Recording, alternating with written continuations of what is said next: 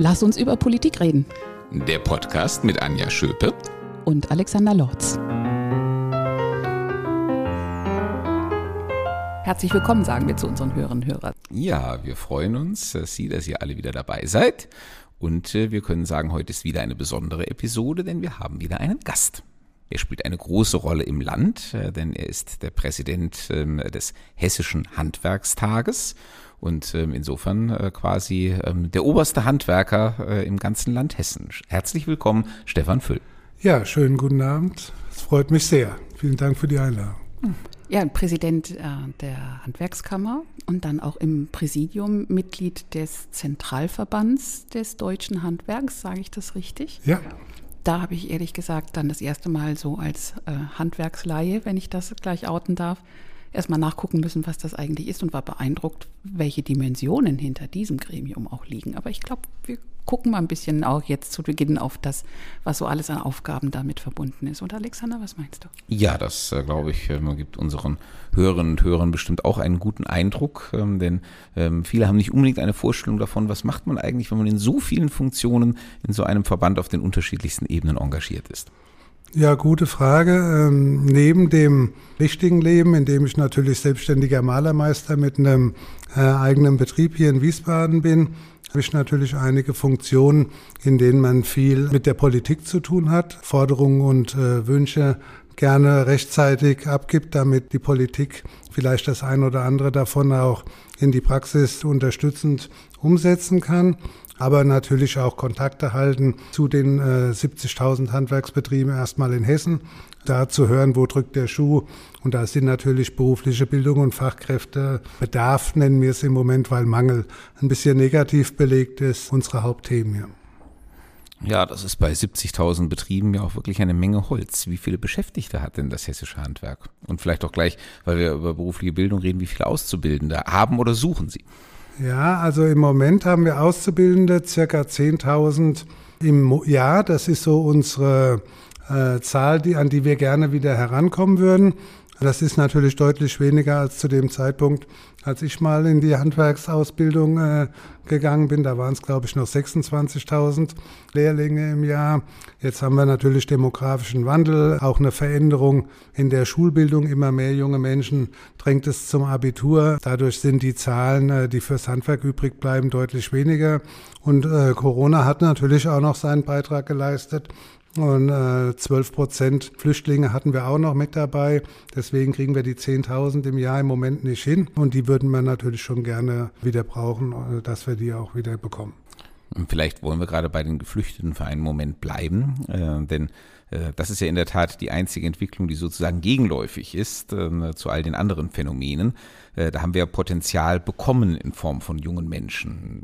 Können Sie ein bisschen darüber berichten, was für Erfahrungen äh, das Handwerk gemacht hat? Äh, denn wir sehen ja doch, also jetzt die Ukrainerinnen und Ukrainer vielleicht ausgenommen, aber ansonsten haben wir doch auch das Gefühl, bei den Menschen, die zu uns kommen von der Vorbildung her, ähm, sind eben doch überproportional viele, im Verhältnis zur eingesessenen Bevölkerung, für die vielleicht ein Handwerksberuf genau das Richtige wäre. Andererseits kennen sie natürlich diese Handwerksberufe, so wie wir das in Deutschland betreiben, von zu Hause aus meistens nicht. Ähm, wie bewegt sich da das Handwerk in diesem Spannungsfeld? Was haben Sie für Erfahrungen gemacht? Also ich glaube, wir haben durchweg positive Erfahrungen gemacht, muss man schon sagen. Gerade Betriebe, die sich einem jungen Flüchtling angenommen haben. Äh, da berichten positiv drüber. A, hat, äh, haben die eine tolle Betreuung im Privaten auch. Wird viel gemacht, damit die Deutsch, deutsche Sprache schnell erlernt werden kann. Das funktioniert alles sehr gut und Integration in den Betrieben, sage ich mal, funktioniert von sieben bis um halb fünf auch. Danach funktioniert sie halt leider nicht mehr, weil jeder seinen eigenen Weg geht. Das liegt aber nicht nur äh, an den Mitarbeitern zu dem Flüchtling dann, sondern auch die Mitarbeiter untereinander haben natürlich in ihrer Freizeit heute alle ihre, spielt das ihre eigene Rolle mit Familie, mit Kindern. Das ist jetzt nicht so, dass man abends nach der Arbeit in die Kneipe geht und dann auch noch stundenlang zusammen verbringt. Aber ich glaube, man ist froh, wenn da mal Feierabend ist und jeder geht so in sein privates Umfeld rein. Und das ist natürlich bei den jungen äh, Auszubildenden aus den Hauptfluchtländern genauso gewesen. Und da ist sicher es ein städtisches Problem, weil da die Ablenkung einfach sehr groß ist. Äh, da sind doch viele äh, zum Beispiel aus Eritrea oder Afghanistan, die dann abends ihre eigene Community haben. Äh, und dann wird es mit der deutschen Sprache doch wieder schwieriger. Und das haben wir festgestellt, dass im Bereich unserer Betriebe im Vogelsberg oder im ländlich geprägteren Gegenden, da funktioniert es besser und haben auch da die deutlich besseren Ergebnisse gehabt in den Ausbildungen. Und wir hatten, wie gesagt, 12 Prozent unserer Auszubildenden aus den Hauptfluchtländern. Und im Moment, obwohl die Zahlen ja gerade wieder zunehmend sind, wenn sie nicht sogar höher als 2015 mhm. sind, tauchen sie im Handwerk überhaupt nicht auf. Also zurzeit spielen die in der Ausbildung keine große Rolle und das ist schon verwunderlich. Na gut, es könnte vielleicht daran liegen, weil wir 2015, 16 tatsächlich schwerpunktmäßig junge Männer hatten. Äh, die aus den Hauptfluchtländern kamen, ähm, während ähm, wir jetzt halt vor allen Dingen natürlich bei den Ukrainerinnen und Ukrainern, aber zum Teil auch bei den anderen äh, doch eher Frauen mit Kindern sehen, ähm, also oder eben äh, komplette Familien. Also vielleicht ist das auch dann nicht so die Klientel wie die, die 2015, 16 kamen.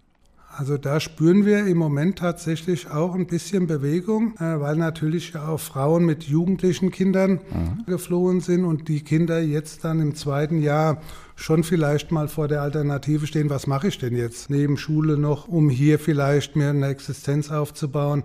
Zu Beginn waren es natürlich viele Flüchtlinge aus der Ukraine, die ja damit gerechnet haben, sie können in drei Wochen, drei Monaten wieder zurück in ihr Land. Jetzt äh, ist natürlich vielen bewusst, dass das, was es da gibt, ja gar nicht mehr existiert oder was es da gab, äh, zum Teil gar nicht mehr existiert und man vielleicht auch nachher aufbauen muss. Und jetzt gerade Jugendliche, äh, sicher häufig noch äh, männliche Jugendliche, dann auf einmal doch mit dem Gedanken spielen, eine Ausbildung gerne auch im Handwerk zu machen. Und also da spüren wir im Moment tatsächlich die ersten leicht wachsenden Zahlen. Also ich kann Ihnen zumindest versprechen, für, speziell für die ukrainischen Teil, ähm, werde ich jetzt ein gemeinsames Schreiben mit dem Generalkonsul an die Eltern äh, richten von Jugendlichen, äh, um die eben auch ganz gezielt auf diese duale Ausbildung aufmerksam zu machen, ähm, weil äh, sich natürlich die meisten äh, darunter einfach nichts vorstellen können. Die sind das ja von zu Hause nicht gewöhnt. Also ich, da sind wir auf jede Hilfe angewiesen mhm. und nehmen die auch dankbar an.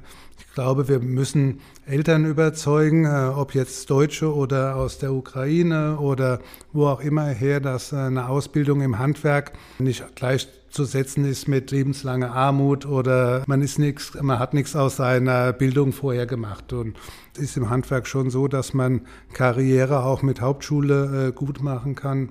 Und das ist ja das Schöne dabei. Ja, vielleicht müssen wir den alten Spruch mal wieder mehr ins Bewusstsein rufen, Handwerk hat goldenen Boden. Ja, absolut, wobei der ja eigentlich gar nicht so positiv gemeint ist, wie wir ihn heute gerne darstellen. Da ging es ja mehr darum, dass in dem Korb nichts drin ist und man deswegen den goldenen Boden sehen kann, weil man sich nichts reintun kann. Äh, das ist jetzt heute tatsächlich nicht so und auch da müssen wir ja sagen, dass wir, wenn wir Bundespolitik, wenn wir die Ziele der Bundespolitik erreichen wollen, ob das jetzt äh, Klimawende ist oder äh, zusätzlichen Wohnraum schaffen, dann ist beides ohne Handwerk gar nicht zu erreichen. Und, und daher glaube ich, gibt es im Moment gar keine sichereren Berufe als ein Beruf im Handwerk. Ja, Irgendjemand muss die Wärmepumpen einbauen.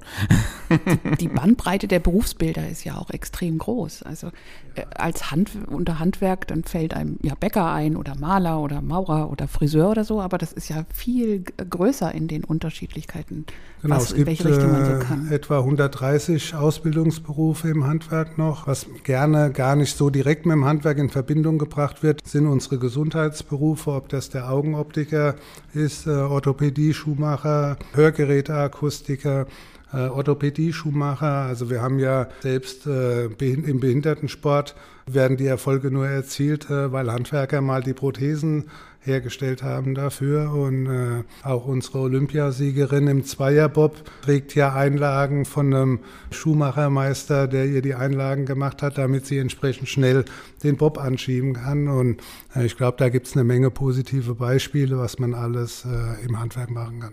Ja, das ist auch so ein bisschen unsere ständige kommunikative Herausforderung, das noch mehr äh, sozusagen unter die Menschen zu bringen, weil ich glaube auch der Großteil ähm, äh, der Auszubildenden konzentriert sich, glaube ich, in zehn äh, Berufen oder so, ähm, die halt bekannt sind.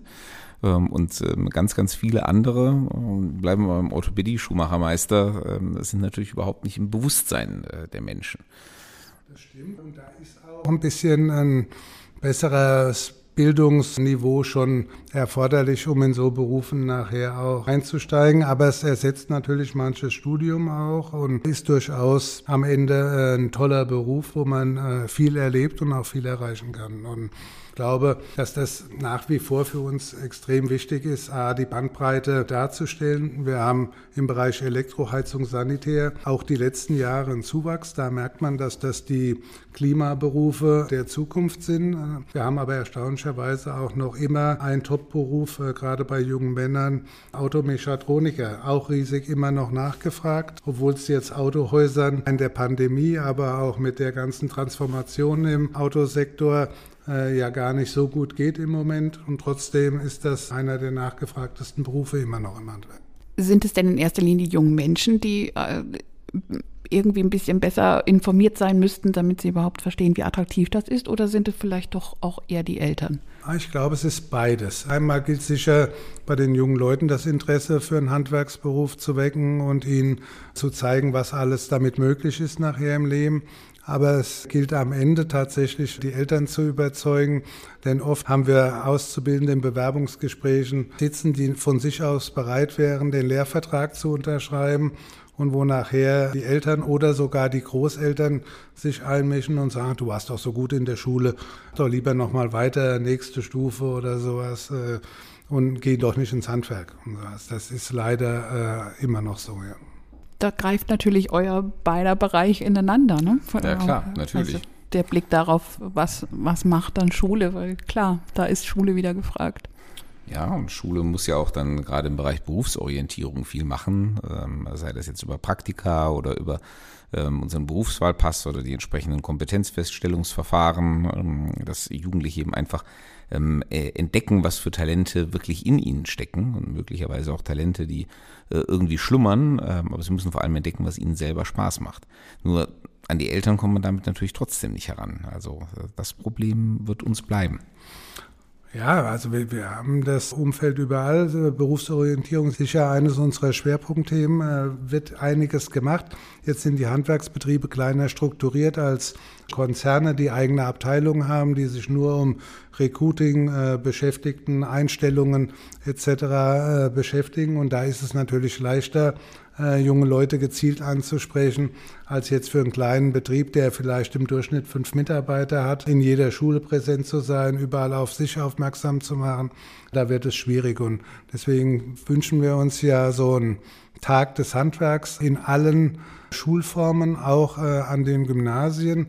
Ich weiß, da haben Sie es wahrscheinlich als Kultusminister schwer, auch manche Schulleitung davon zu überzeugen. Aber da gebe ich nicht mal der Schulleitung die Schuld. Auch da sind es wieder die Eltern, äh, kriegen wir ja aus eigener Erfahrung mit, die sagen, braucht kein Maler zu einem Elternabend zu kommen oder kein Handwerker zum Elternabend zu kommen. Die sollen ja sowieso alle mal was Besseres werden und können wir uns schenken, äh, lad lieber die anderen Firmen alle ein. Und das ist natürlich äh, schon ein Thema, was wir, glaube ich, oder wo wir sicher auch gemeinsam noch ein bisschen Bretter bohren müssen, um da den gewünschten Erfolg zu erzielen. Ja.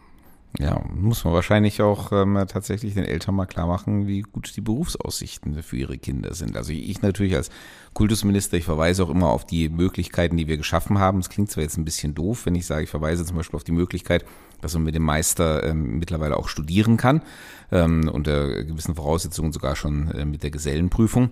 Aber ähm, es ist offensichtlich für viele Menschen ja auch wichtig, ähm, dieses Gefühl zu haben, ich bin jedenfalls nicht in der Sackgasse, ähm, ich bin nicht ähm, äh, in Anführungszeichen dazu verurteilt, das dann mein Leben lang zu machen. Ich kann jederzeit auch wieder auf die andere Schiene überwechseln. Also das versuchen wir schon immer äh, zu kommunizieren, ähm, aber vielleicht äh, müssen wir auch noch stärker herausstellen, dass es sich wirklich lohnt äh, in jeder Hinsicht, ähm, auch eben wenn man Karriere im Handwerk macht, wenn man vielleicht seinen Meister macht, äh, vielleicht irgendwann seinen eigenen Betrieb führt. Also äh, und dann sind natürlich Menschen wie Sie, die eben den eigenen Betrieb führen, äh, eigentlich diejenigen, die prädestiniert sind, um es den jungen Menschen und vielleicht auch den Eltern nahezubringen. Ja, äh, wobei ich gestehen muss, ich war ja 24, als ich die Meisterprüfung gemacht hatte und in dem Jahr feierte mein Vater seinen 50. Geburtstag äh, und ich habe gedacht, oh je, so viele alte Leute habe ich noch nie auf einen Schlag gesehen und da war ich schon Mitte 20, jetzt bin ich älter als mein Vater damals wurde und kann mir gar nicht vorstellen, in einer Schulklasse oder vor einer Schulklasse äh, zu erzählen, wie sexy Handwerk ist. Die glauben ja, der Weihnachtsmann sitzt vor ihnen. Äh, die haben ja gar keine Vorstellung vom Alter. Und ich glaube, da müssen wir uns auch im Handwerk äh, noch ein bisschen umgewöhnen, um dort, äh, passiert im Moment an einigen Stellen, äh, Azubi-Guides einzusetzen junge Auszubildende, die von die A, ihre Lehre toll machen und B aber auch junge Leute motivieren können, vielleicht ihnen nachzufolgen und eine Ausbildung im Handwerk anzumachen, äh, zu fangen. Und da müssen wir uns schon nichts vormachen. Also ich glaube, selbst wenn heute ein 18, 19, 20-Jähriger in einer Schulklasse vor 13, 14-Jährigen spricht, äh, glauben die, der ist schon uralt äh, oder die. Äh, das sind natürlich die Vorstellungen, die man in dem Alter einfach hat. Und äh, da müssen wir, glaube ich, ein bisschen was tun, um auch die Zielgruppen äh, gezielter anzusprechen. Mhm. Sind digitale Instrumente vielleicht auch eine Möglichkeit? Ich meine, wir haben ja gerade als ähm, Kultusministerium auch äh, so einen, äh, ich nenne das immer so einen Bus auf die Reise geschickt oder einen Truck ähm, unter dem Titel Real Digital, ähm, der schwerpunktmäßig Ausbildungsberufe, auch schwerpunktmäßig Handwerksberufe mal von der Seite darstellt, wie sie eben heute sind. Weil Handwerk wird ja doch von den allermeisten gleichgesetzt mit, naja, da wird halt geschraubt und gebohrt und gehämmert und gesägt, was auch sicherlich nach wie vor der Fall ist. Aber äh, wie viel da äh, etwa der Computer zum Einsatz kommt, ähm, wie viel man da mit modernen elektronischen Mitteln eben auch ähm, bewegen kann, auch erzeugen kann, das glaube ich auch vielen noch gar nicht klar. Also das stimmt, es ist vielen noch nicht klar, weil wir ja auch noch eine Generation Facharbeiter haben, die deswegen Facharbeiter geworden sind, weil sie sich genau nicht für Schreiben oder Laptops oder Tablets entscheiden wollten, sondern die gesagt haben, ist nicht meine Welt, ich möchte was mit den Händen machen. Und äh, trotzdem werben wir im digitalen Bereich relativ stark fürs Handwerk. Wir haben, glaube ich, für mittlerweile über 20 Berufe auch für Virtual Reality Brillen äh, mal die Berufe dargestellt, dass man praktisch wirklich so den Alltag äh, miterleben kann, was macht der Fleischer, was macht äh, der Maler, aber auch was macht der Zweiradmechaniker, Augenoptiker. Äh, alle Berufe sind da, oder nicht alle, aber über 20 äh, Handwerksberufe haben wir jetzt mal abgebildet. Die Zahl wächst ständig. Äh, wir machen bei den Berufsorientierungstagen, die zum Teil in den Bildungszentren des Handwerks stattfinden, äh, damit Werbung, haben auch einen großen Truck dieses Jahr im Kammergelände stehen, wo man sich mal äh, ein bisschen über einen Beruf oder zwei Berufe, äh, die so vertreten sind, informieren kann.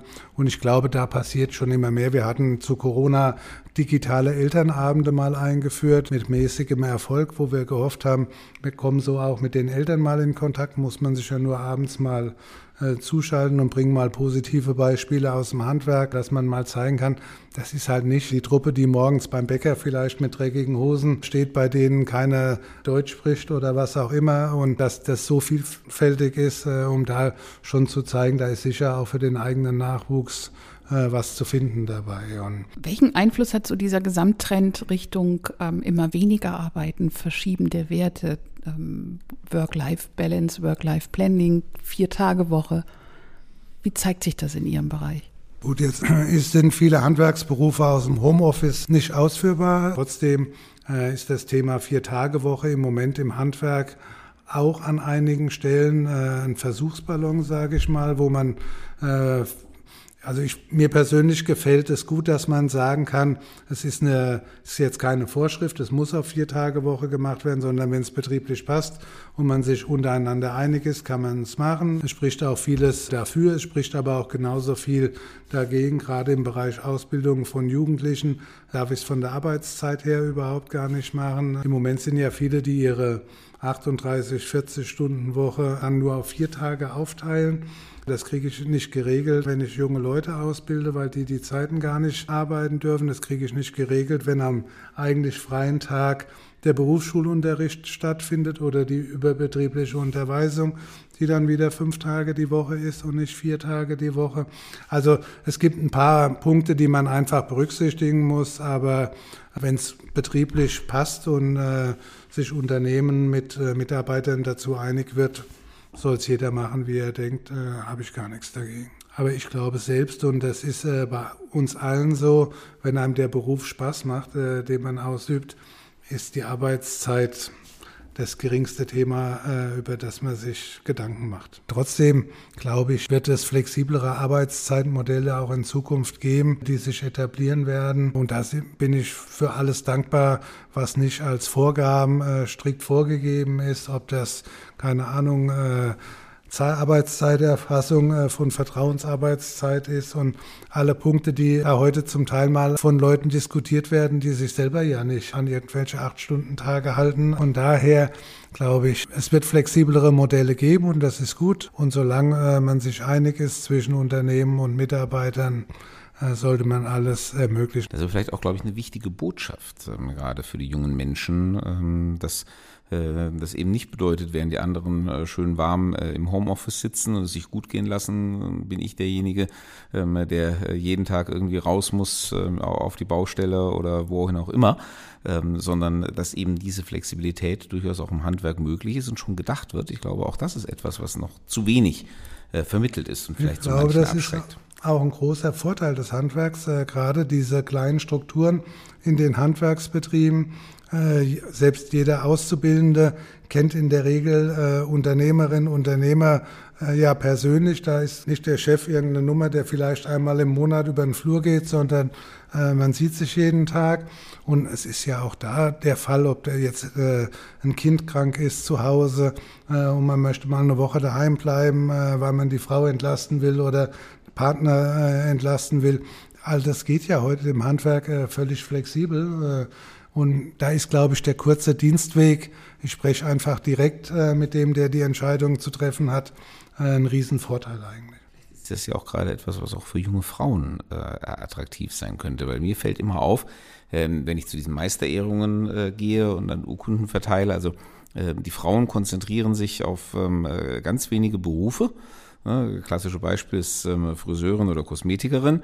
Ähm, da sind dann fast nur Frauen ähm, und äh, in den allermeisten Handwerksberufen aber herrscht doch eine ziemliche Männerdominanz. Ähm, Wenn es gelingen würde, das aufzubrechen, wäre doch da auch noch eine ganze Menge Potenzial für den Nachwuchs im Handwerk. Ja, und da nutze ich es jetzt gerne aus, dass ich bei der Politik zu Gast bin, äh, denn da haben wir ein gravierendes Problem gerade Junge selbstständige Frauen haben natürlich dem Moment, wo sie selbst schwanger werden, keine Einnahmemöglichkeiten mehr. Sie hören dann auf zu arbeiten, aber wenn jetzt äh, gibt einen bundesweit bekannten Fall einer jungen Schreinerin, äh, die sich gerade selbstständig gemacht hatte, äh, bevor sie schwanger wurde und die hat musste alle ihre privaten Rücklagen mit ins Unternehmen buttern, weil sie sagte, ich kann ja nicht weiter sägen, Stäube einatmen etc. Jeder Angestellte, auch im Handwerk, wäre ab der Bekanntgabe der Schwangerschaft zu Hause äh, und bezahlt. Eine selbstständige Unternehmerin bekommt nichts. Und ich glaube, da ist die Politik auch gefordert, die Rahmenbedingungen so zu gestalten, dass man jungen Frauen das auch ermöglicht, äh, denn wenn sie sich gerade selbstständig gemacht haben, äh, dass es da Unterstützung in irgendeiner Form gibt, ist, glaube ich, eine unserer zentralen Forderungen, auch auf Bundesebene im Zentralverband, äh, wo wir daran arbeiten. Aber ich glaube, da schadet es nichts, wenn von vielen Seiten auf die Politik eingewirkt wird, dazu Lösungen zu finden. Ja, meine, das ist ja noch ein echter Beitrag äh, in diesem Falle zur äh, Gleichstellung oder Gleichberechtigung äh, von Männern und Frauen, weil wenn das wirklich ähm, ein Faktor ist, der abschreckend wirkt auf junge Frauen oder zumindest abschreckend davon, sich selbstständig zu machen, ähm, ist das ja auch ein klarer Nachteil, ähm, den die Frauen an der Stelle haben. Und das haben wir uns ja eigentlich auf die Fahne geschrieben, dass wir sowas nach Möglichkeit abschaffen wollen. Und dabei tun die jungen Frauen ja in doppelter Hinsicht was für die Gesellschaft. Sie genau, tragen erstens genau. im Beruf was dazu bei und zweitens noch dazu, dass Kinder brauchen wir auch, genau. Mhm. Also ich habe jetzt mal für die Politik auf jeden Fall mitgenommen, wir müssen uns äh, um die äh, jungen äh, schwangeren Selbstständigen kümmern. Ähm, Gibt es denn sonst noch etwas, was Sie uns äh, in der Politik gerne mitgeben? Ja, wir haben ja ein Thema, weil das ja jetzt auch im Programm Ihrer Partei steht, ist ja, dass die Meisterprüfung mhm.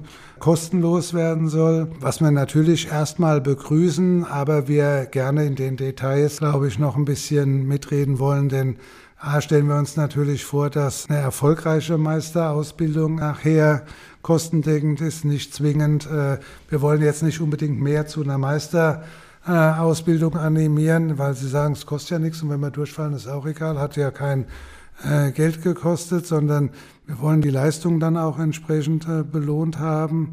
Da haben wir ja schon Ansätze wie BAföG, Erstattung etc. oder eine Meisterprämie. Äh, wenn man die bestehenden Modelle nutzt und sie nur entsprechend aufstockt, äh, glaube ich, wäre es schon ganz gut.